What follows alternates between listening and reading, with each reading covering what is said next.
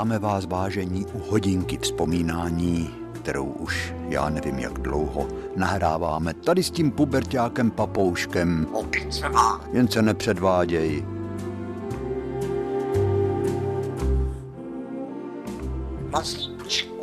Poslouchej.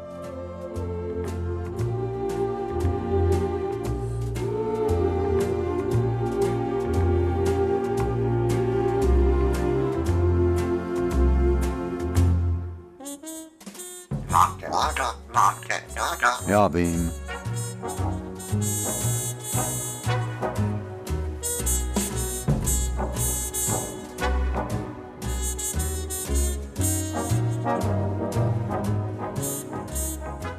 Totiž ta Žaninka, my nevíme, jestli je to on nebo ona, my si myslíme, že to je ona, dostává od vás tak krásný obrázky. Některý jsou tak povedený,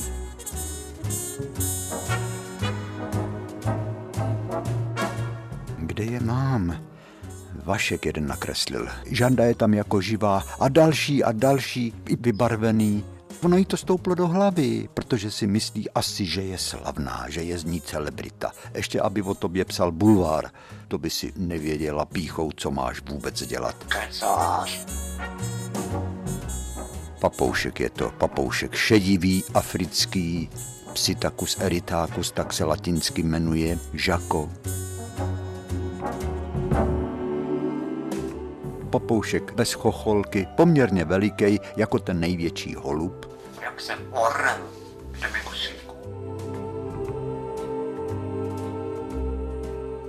Šedá hladká peříčka jsou vroubená světlejším šedivým proužkem a tak ty peříčka, které jsou přitisknutý k jeho hlavičce, připomínají vlnky na vodě nebo beránky na obloze. Proto se tomuto druhu říká papoušek vlnkový, žako, prostě žaninka.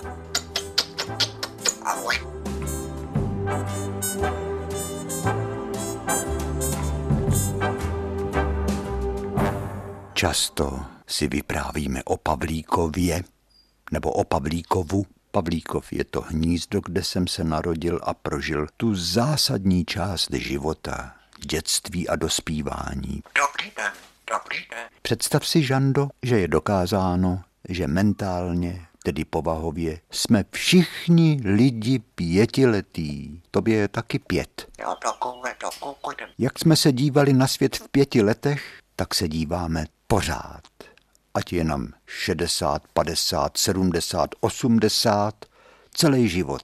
Jenom se učíme, jak zacházet s penězi, jak přecházet ulice velkoměst, jak se na pražícím slunci nepřipálit nebo chránit nohy před velikým mrazem. Teď se učíme zacházet s internetem a s mobilem, tím prokletým vynálezem, kdy telefon zvoní všude, elektrice, v metru, na chodníku se někdo vždycky zastaví, lidi do něj naráží, protože ten je tak zamyšlený a rve na celou ulici. Cože, ty nemůžeš najít sůl? Teď jsem ti říkala, že sůl je přece tam v té zásuvce a takovýhle blbosti si vyřizují lidi třeba na, na Václavském náměstí. to život napíše někdy takovou historku, že se v ostatní jenom diví a kroutí hlavama. Jo, ale pořád jsme pětiletý.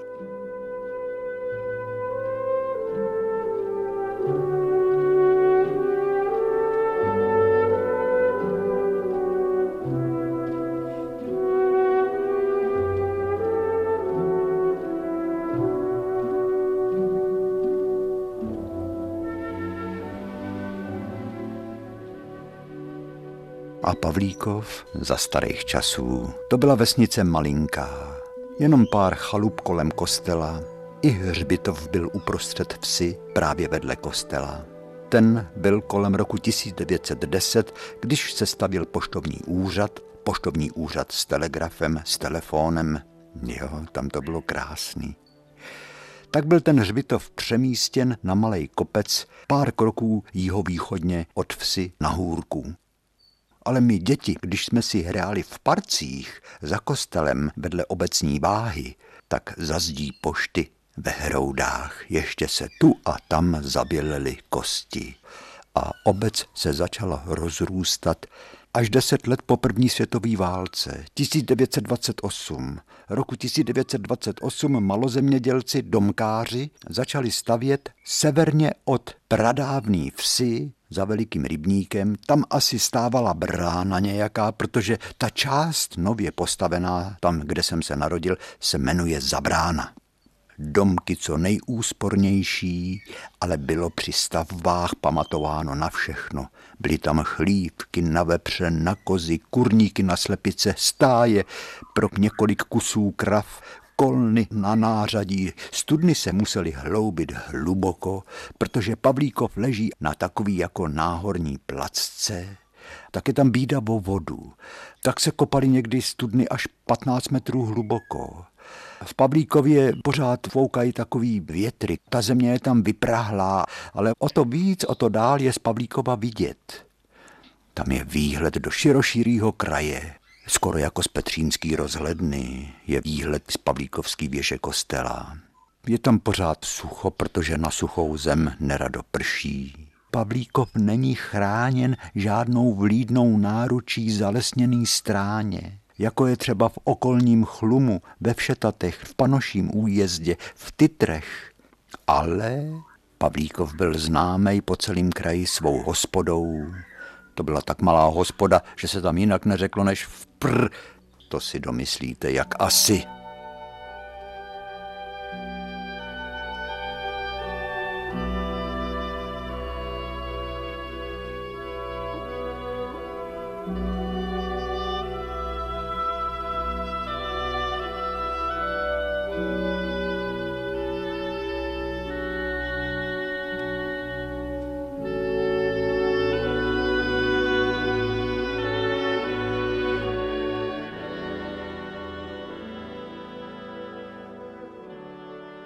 Jo a taky byl Pavlíkov proslavený tím, že tam byl kostelník a hrobník pan Podolka, který po okolních fotbalových eh, hřištích pískal fotbalová utkání.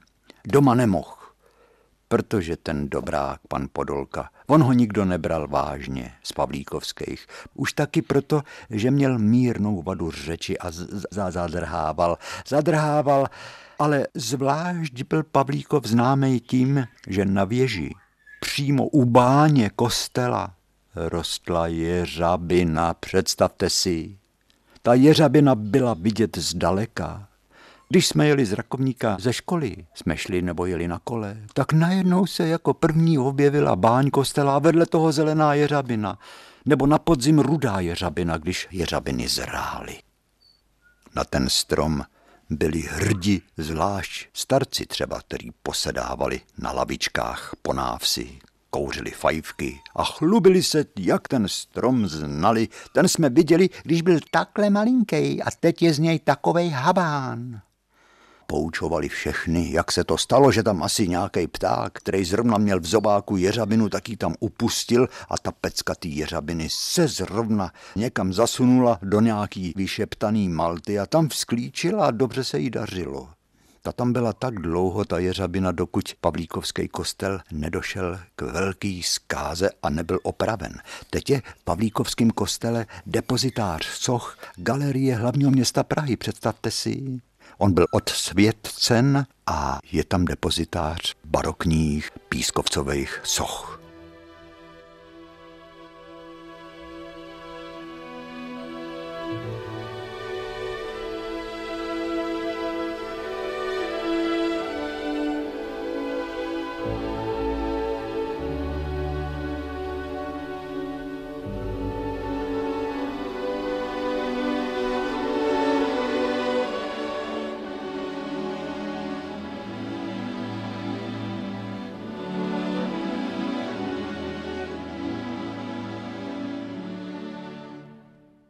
Jinak měl Pavlíkov vše, co bylo k životu potřebné.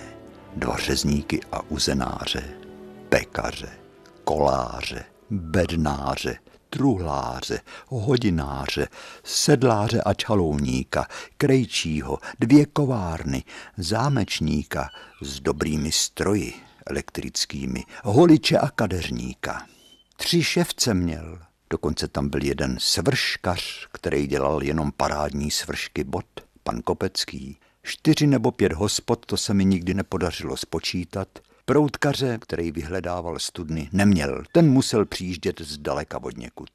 Ale pan Hornov prodával doma u nás v Zabráně ve svým průjezdu sodovky a malinovky, který sám stáčel a zašpuntovával v lahvích.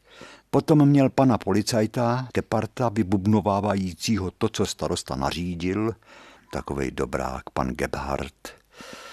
Pavlíkov měl taky řadu dobrovolných hasičů, kteří obsluhovali dvě stříkačky, jednu prastarou dřevěnou, to by byla dneska starožitnost. Měl sokoly, DTJ, dělnickou tělovýchovnou jednotu. Jo, hasičská zbrojnice byla vedle školy. Škola byla patrová, dvoutřídní. Vedle školy pomník padlejch z 26 jmény, dva četníky ve službě a dva nebo tři četníky vysloužilí, kteří požívali stejnou vážnost, respekt, autoritu jako ty četníci ve službě. Jo, četníci ve službě, pan Demečko a pan Toužimský, Pan Toužimský bydlel v Kampeličce a měl překrásný dvě dcery. O tom jsme si povídali, když v Pavlíkově byl promítaný biograf.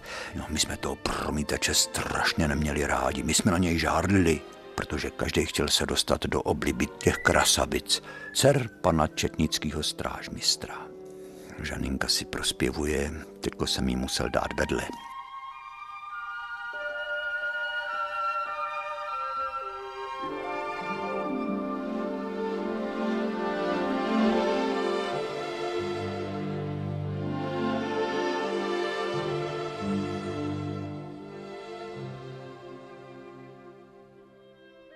No a kolik tam bylo traktorů a motocyklů. Motocykly, to vím přesně, byla tam Besárna, BSA, Java, ČZ, Wanderer, Saxík tam byl jeden. Dvě auta, Praga i Škoda.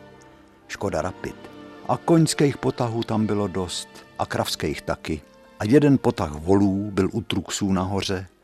A víc než sto holubů určitě.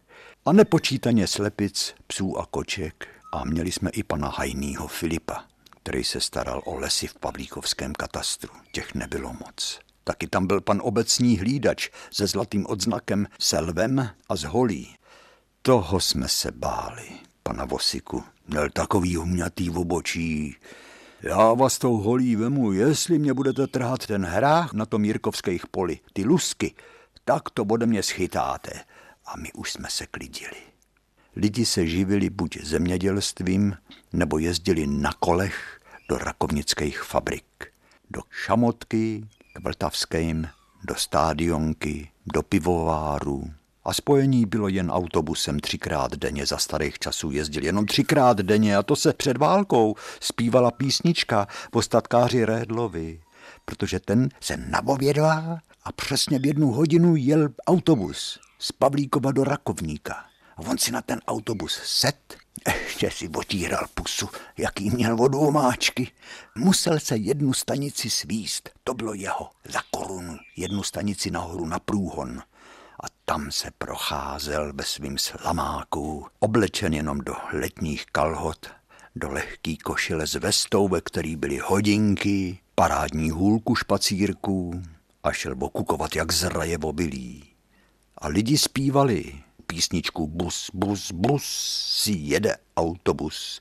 U kostela čeká rédl, aby se tím busem svézl. A z kapsy mu kouká knédl. A bus, bus, bus, jede autobus. To uměli jsme i my, děti. Za starých časů vidíte.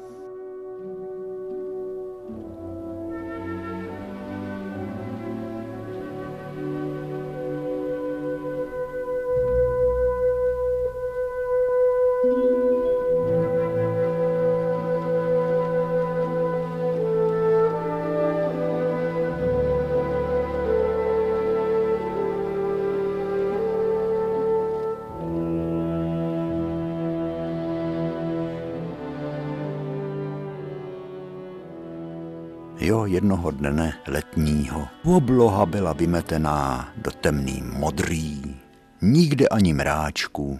To takový dny v letě bejvaj, kdy je vidět daleko, jako kdyby velká vývěva vysála z celého světa vzduch. A maminka řekla, skoč mě za korunu pro droždí, pro kvasnice k panu Síkorovi. Jo, já jsem zapomněl, že Pavlíkov. Nyní městys, to jsem zapomněl říct, že v Pavlíkově byly za starých časů tři konzumy. Pan Síkora v družstvu Budoucnost u nás v Zabráně, kam si maminka chodila každý rok kolem Vánoc vybírat dividendy Potom uprostřed nad řezníkem a uzenářem Aiblem byl pan Monhart s nějakým krámkem a pár domů nad ním byl nejstarší obchod hned mezi školou a křižovatkou do Všetat, nejstarší obchod pana Kučery. Z toho krámu vyzařovala vůně slanečků, zavináčů, petroleje. Vonělo to tam hezky a taky tam prodával, jak se říká, rum a byče, krejčovský míry, no všecko pro nás, pro děti ze školy školní potřeby. Na těch oplechovaných vratech byla litinová mašinka s nápisem Chocolate jedna káče a byla tam škvíra na minci. Když se do té škvírky hodila mince jedna káče a zatočilo se kličkou, tak do korejtka vypadla malá čokoláda. Nám do toho korytka nikdy žádná chocolate nevypadla, protože ve válce a po válce, kromě malých balíčků rozdávaných unrou, jsme nikdy čokoládu neviděli. Kde pak?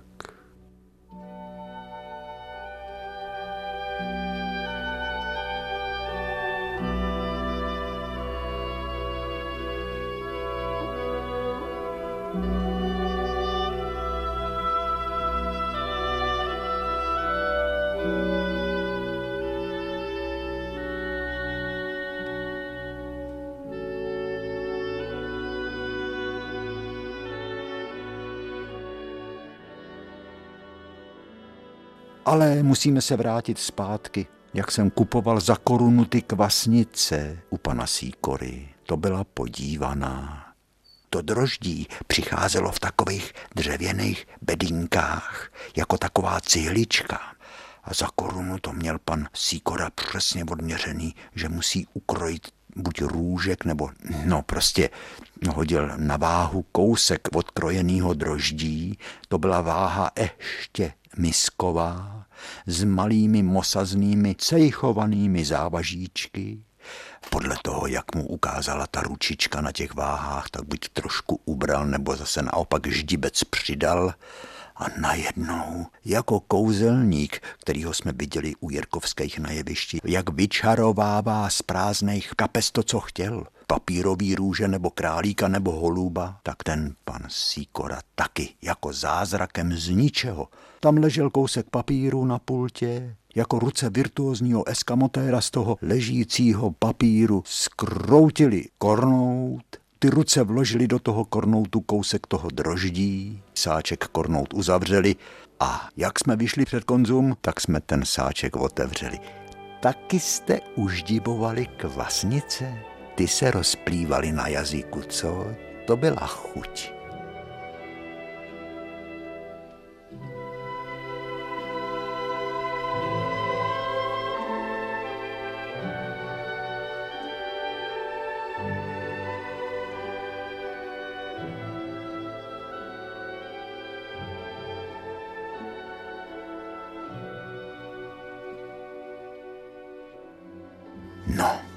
A mamince jsem kvasnice předal a ta se zeptala, který ženský byli před konzumem a já řekl, že jenom paní Hendrichová, paní Kapounová, paní Zajícová, paní Fraňková Milka, paní Truxová, paní Kopecká, paní Čatková. Jo a o čem si povídali? No bavili se o tom, co a jak budou letos zavařovat. Jo, řekla maminka, a co budou zavařovat? No, že to bude letos těžký, protože nemůžou sehnat nakládáček. Vzpomínáte si na ty sáčky? Tam bylo nějaký, co to tam mohlo být za ty kuličky? No, vonělo to, no. Co si ještě říkali? No, že ty musky jsou protivný a na nic. A prej jsou jako trubcí. Jako co? řekla maminka. Oni ty ženský taky někdy kecají, tak to moc neposlouchej. Tak mami, ahoj, já jdu ven, už jsem sahal po náčrtníku a po tuškách A maminka, když jsem byl mezi dveřma, přijď k obědu, máme dolečky s jahodama a bramboračku a to máš rád. Až budou hodiny na poště odbíjet 12, už abys byl doma. Já to potom ohřejvat nebudu. Víš, že ohřejvaný dolečky a lívance, že to není ono, to musí být čerstvý. Lívance budou s jahodama. Víš, jak jsme byli předevčírem na pasece v Senecký hoře? No jo. Jahody na pasece, ty voněly. Ty jsme tráli a navlíkali, maminka je buď sbírala do plecháčku a já jsem je navlíkal na dlouhou trávu. Měl jsem je kolem krku. Jako takovej náhrdelník, ale to byla opojná vůně. Než jsem přišel domů, tak jsem celý ten náhrdelník jahod vždycky zmrsal.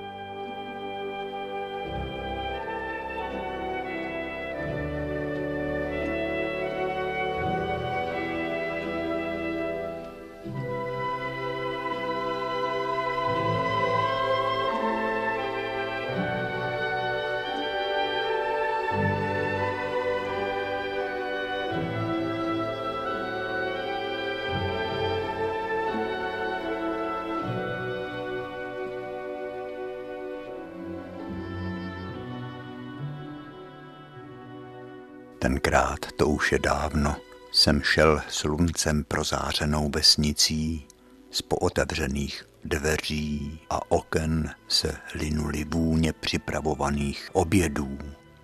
Podláždění silnice rachotili vozy. Jezdili na pole i z polí, kopita koní zvonily. Ozývalo se práskání bičů, kohoutí kokrály. Zasvištilo nad hlavou hejno holubů Někdo mlátil do kbelíku, aby rámusem vyplašil špačky, pochutnávající si na jeho třešních a nadával jim vypakáš. Každou jen zobákem naklofnete a ona pak zhnije. Slunce pražilo. Patníky se zrcadlily ve vodě rybníka. V té vodě se líně povalovali buclatí kapři, který tam nasadil pan řezník Eibl na tu hladinu u tůně bylo vidět od jednoho patníku, skoro až na dno. Tak byla tenkrát čistá voda. Ženský koupali husy. A u břehu pod vrbičkama, kde byl vchod na fotbalových hřiště, byla na řetězu přivázaná modrobílo-červená pramička, kterou tesař pan Hamous udělal jak pro svoji věrušku, tak i pro nás, spolužáky. Když jsme se vozívávali na pramičce, za pramičkou zůstávala voda uhlazená, jako kdyby někdo tu hladinu rybníka přejel žehličkou. No a betonová karkulka na Hamouzovic skalce se smála. Vždyť taky měla ten betonový košíček plný právě natřených jablek a hrušek. A kovář koval čebíškojic k lisnu. Ta se nejdřív mračila, ale až bude bokovaná, tak určitě se bude smát. V parku byly čerstvě natřený lavičky s mosaznými štítky, dar okrašlovacího spolku Pavlíkov. To zařídil mladý pan Vidra. Jo a kamenej svatý Vojtěch. Na tu všecku tu poválečnou mírovou krásu se z podstavce taky usmíval. Tenkrát tak o mamě voněly kvetoucí hlohy. Červený, rudý byly, pěstěný stromy s kulatejma korunama a kvetoucí lípy taky voněly nasládlou těžkou vůní. Ty lípy tak medovaly, tam bylo několik druhů lip, aby ty lípy kvetly dlouho.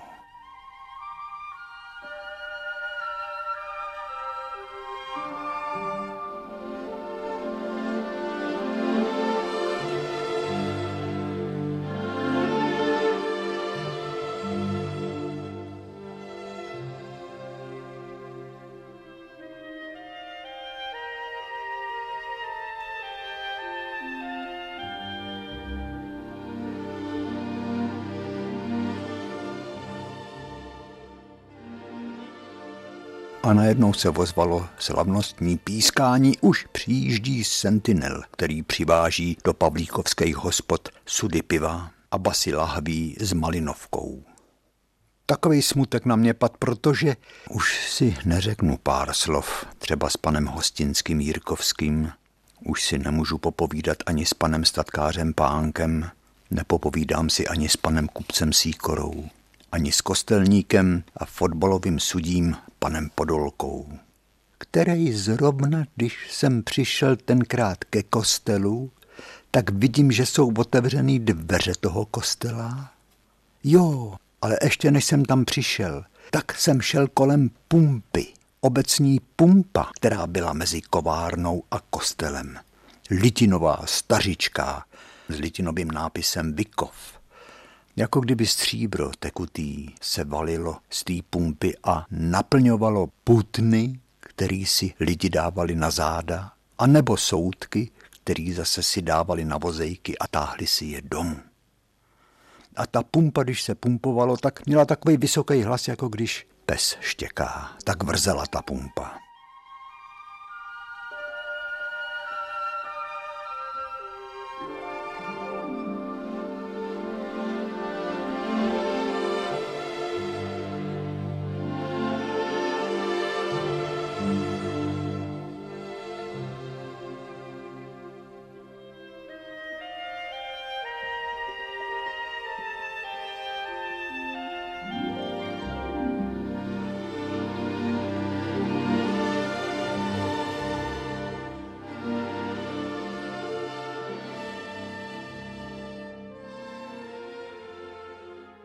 Pan Podolka stojí ve otevřených dveří kostela.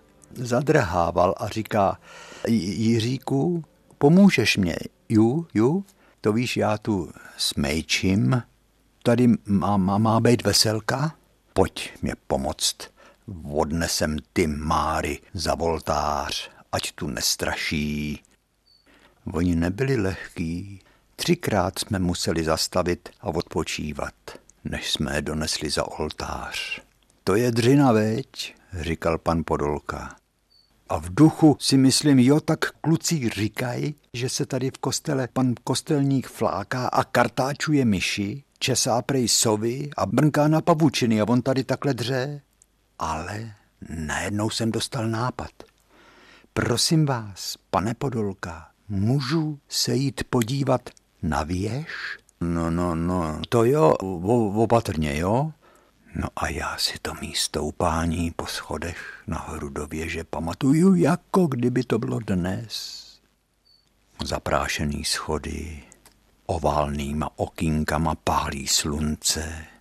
Už jsem u varhan, cínový píšťaly se matně lesknou, dívám se dolu na kostelní loď na oltář s malbou svatý Ludmily, která drží kolo od vozu, na malý obrázky křížové cesty, na dvě řady lavic, v nich seděli kmotři tenkrát při mým křtu. No a konečně jsem na podlaze a nad mojí hlavou visí zvon a v oknem vidím kmen jeřabiny a výhled do všech světových stran. To mě bere dech protože naše obec je lemována věncem ovocných sadů, chmelnic a polmy se zrajícím obilím. Žito, ječmen do zlatova, pšenice do červena. Voves má barvu perletě, skoro do modra, připomíná vnitřek škeblí, který jsme tak rádi nacházeli na dně remízku. Tam na jich je vidět remízek, za Merglovou skálou a za Cihelnou. Tam byly škeble.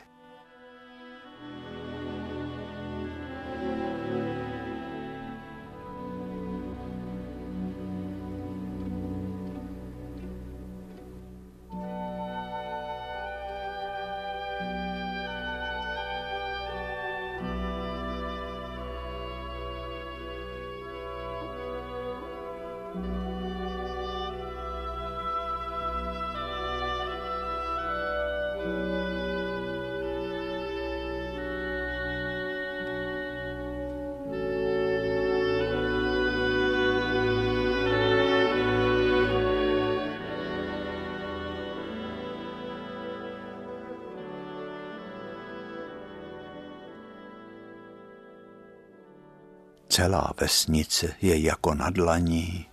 Vidím i prádlo, který visí na našem dvorku. Král kovář už ková dalšího koně.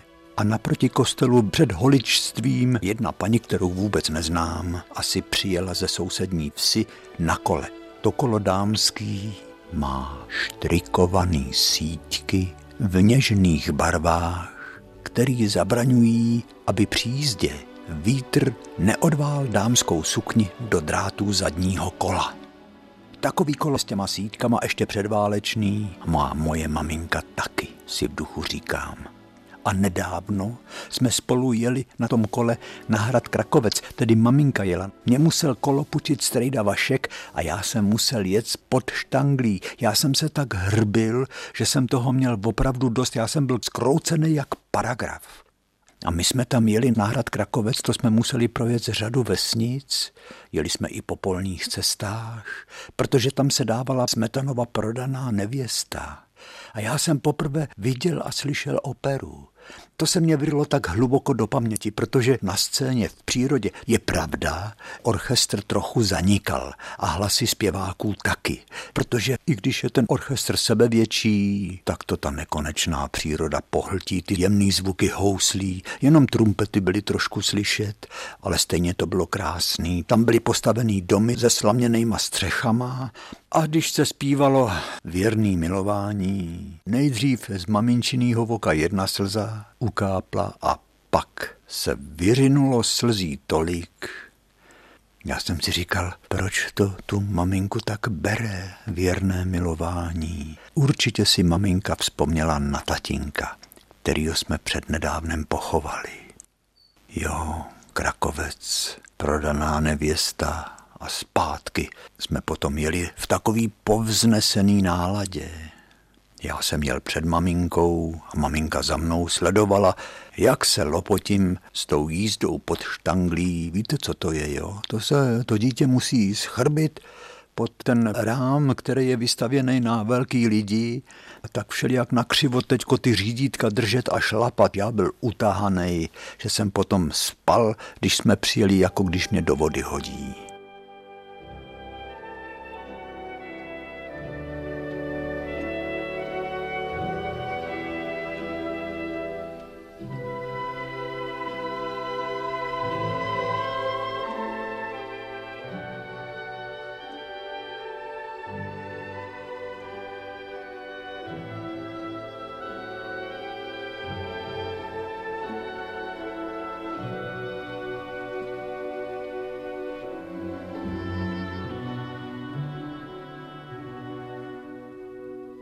Ty myšlenky, útržky filmů mě tenkrát šly hlavou, když jsem seděl na trámu pod zvonem ve věži kostela. To bylo totiž, co se nestává každý den, aby člověk mohl vylíst na věž kostela a pozorovat to, co se děje dole na návsi. Paní Šímová nesla nůši a na ní i ranec, čerstvě nažátou trávu. No to musela být tíha, protože ta drobná paní Šímová se tak hrbila a bylo vidět, jak jde těžce a má takový veliký šněrovací boty skoro až pod kolena. Tenkrát se lidi nadřeli, to nebyla jenom paní Šímová. Tolik dřiny jsem viděl pořád kolem sebe, protože ty lidi třeba měli jenom jednu kravičku a malý hospodářství, ale co kolem toho bylo dřiny?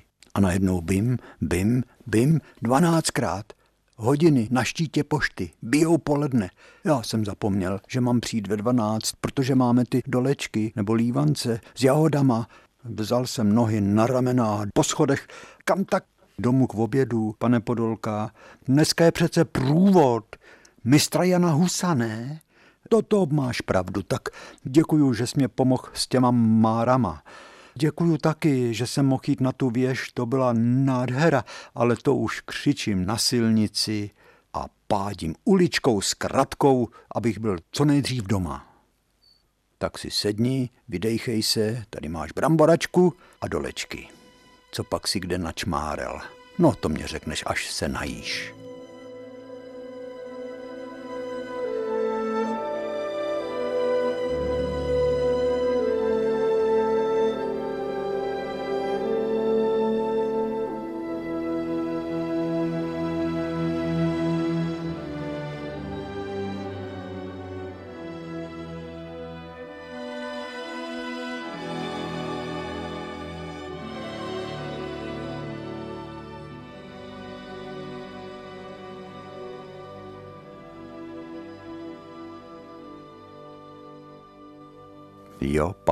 Den upálení mistra Jana Husa. Poprvně po válce jsme si to měli připomenout.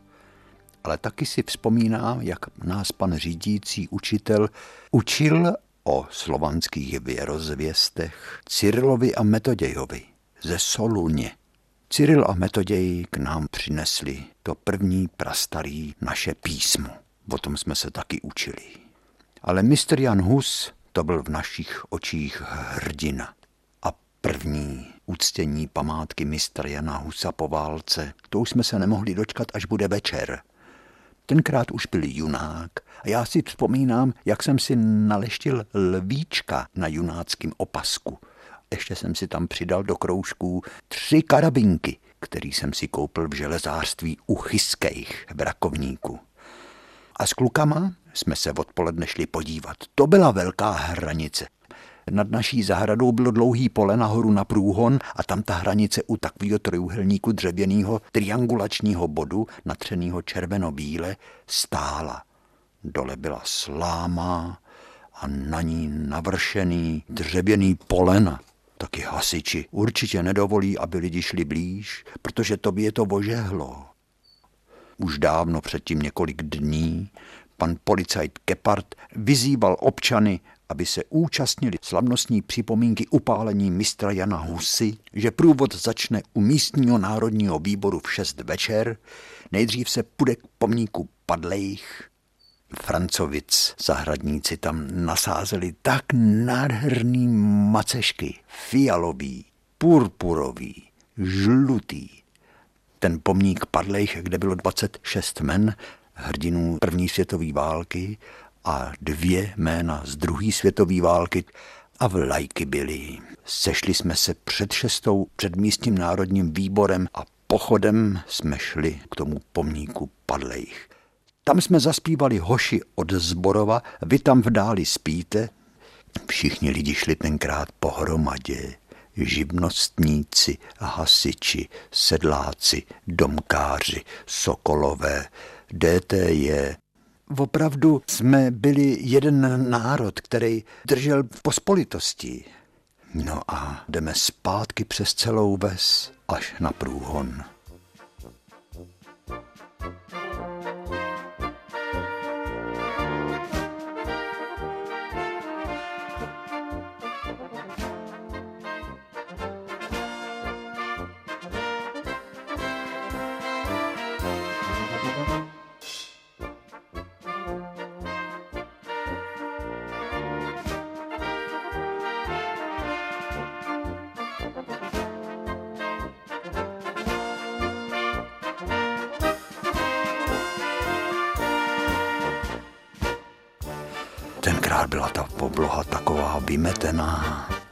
Zapadající slunce se blištilo na opascích hasičů i četníků, na legionářských uniformách. Na ty jsem zapomněl. Pan Prošek, legionář z Itálie. Kdo tam byl ještě legionář z Francie a pan Bechner legionář z Ruska. Měli takový starý legionářský uniformy, který vlastně prvně po válce mohli konečně oprášit a vzít si je na sebe. No to byla nádhera.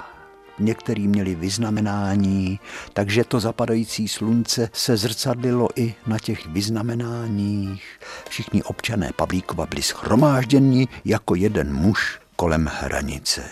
I lidovci, i demokrati, i socialisti, i komunisti, i bejvalí agrárníci. Prostě občani, co by jeden muž, šli na průhon svorně. No a já byl scout. S jakým pocitem hrdosti jsem vzdával hold hrdinovi, který se nechal upálit pro pravdu. Nechal se připravit o život, o to nejvzácnější bohatství. Ten život je sice jen jako malý zrnko písku na té veliký dlani času, no jo, ale už se nebude nikdy opakovat.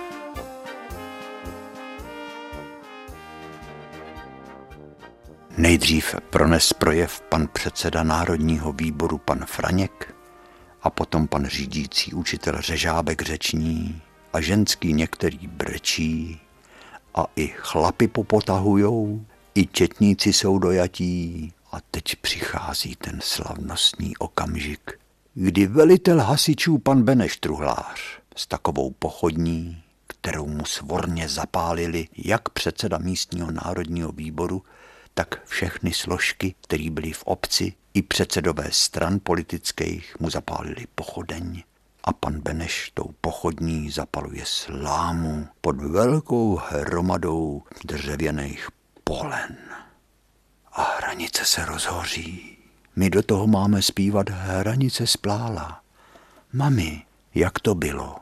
Hranice splála, tam na břehu Rýna, na níž umírá dál nevlasti syn. To jsem měl vzít vejš. A vůkol něho kacíře proklíná. Klína, no vidíš, už ne.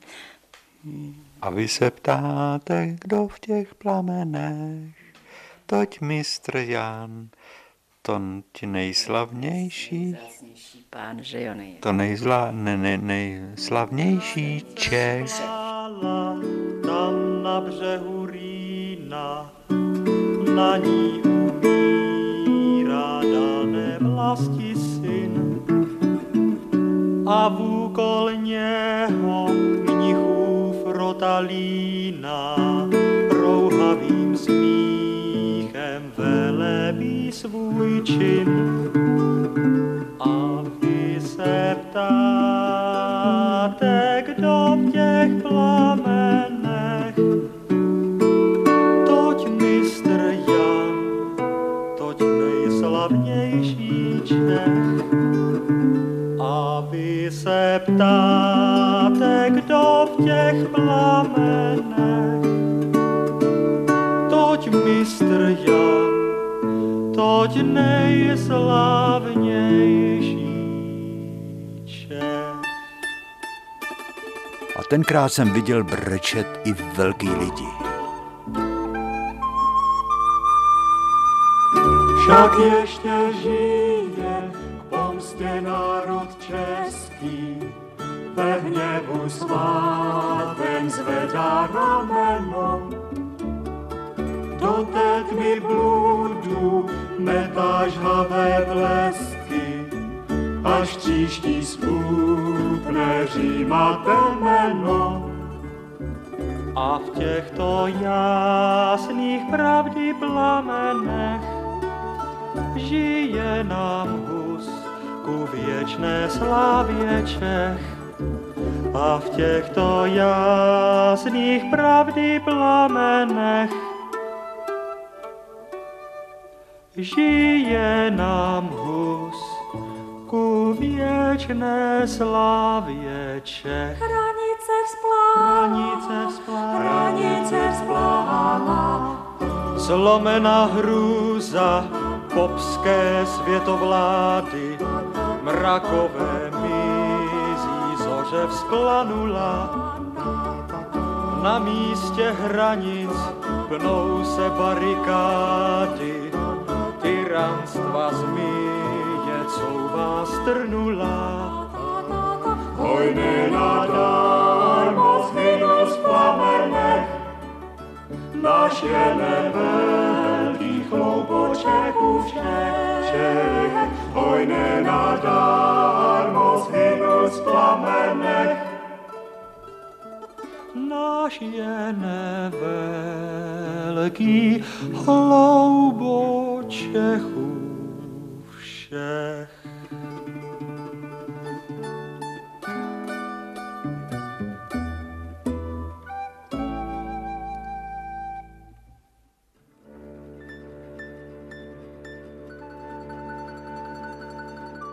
Hranice pomalu dohořívá, mezi tím úplně se sešeřilo, popjevujou se hvězdy na nebi a my se rozhlížíme po okolních kopcích a vidíme ty bohínky těch hranic.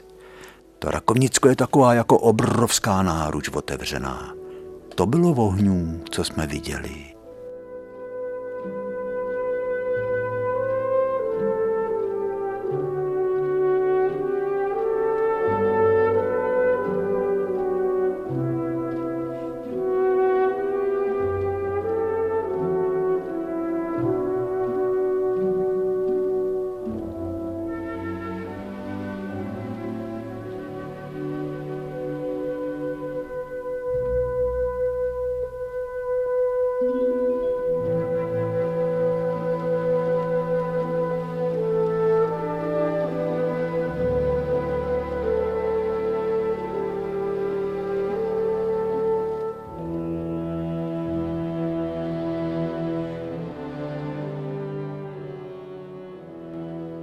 Objevují se na obloze první hvězdy.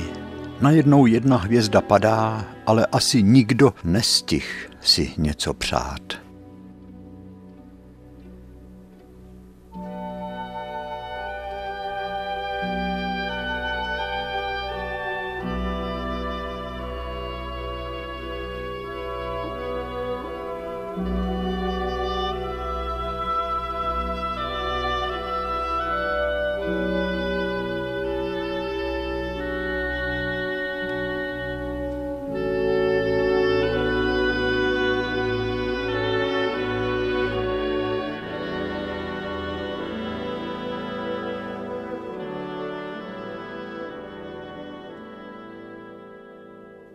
Tohoto večera, kdy jsem se díval do plamenů hořící hranice, jsem se začal dívat jinak na obraz, který v Pavlíkově vysel v několika rodinách.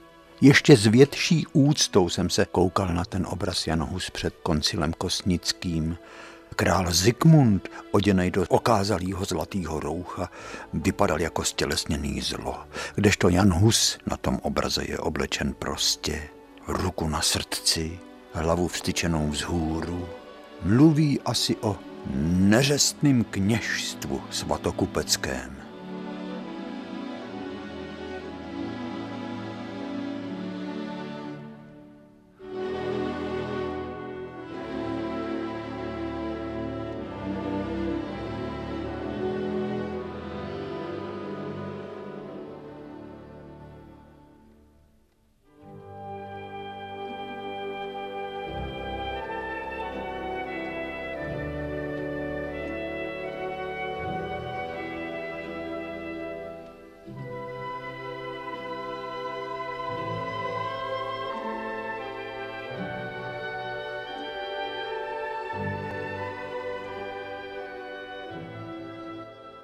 Čas běžel, bylo před náma léto a my jsme se těšili na ty dlouhý teplý dny, kdy budeme závodit po našem rybníku, jo, mezi husama, na neckách.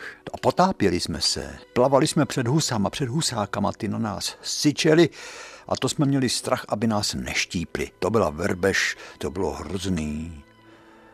Jo, a taky jsme se těšili na ty krásný teplý večery a snad se nám podaří, že stihneme si něco přát, až uvidíme padat hvězdu.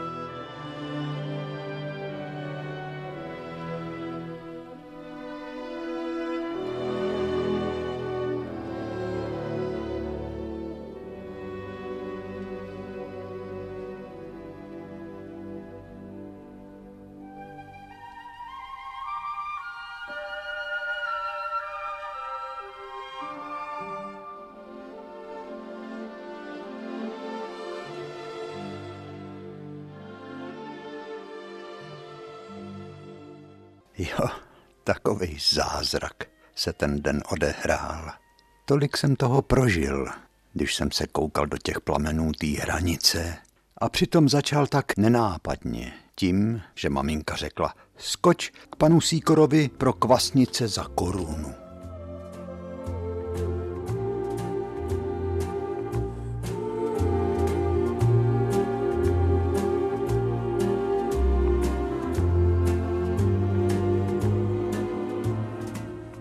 Každý den se může odehrát zázrak.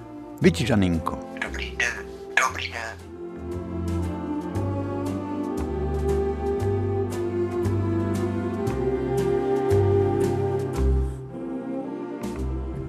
Tak, ať vidíte padat hodně hvězd a ať se vám všecka přání vyplní a my dnes končíme.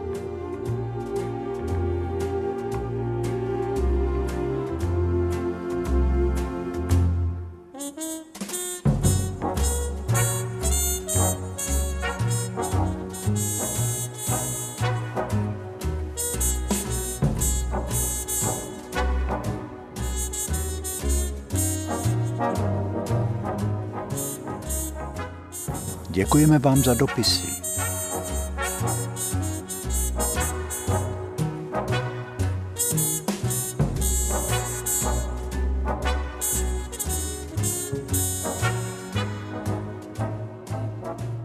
za kresby žaninky, který nám posíláte.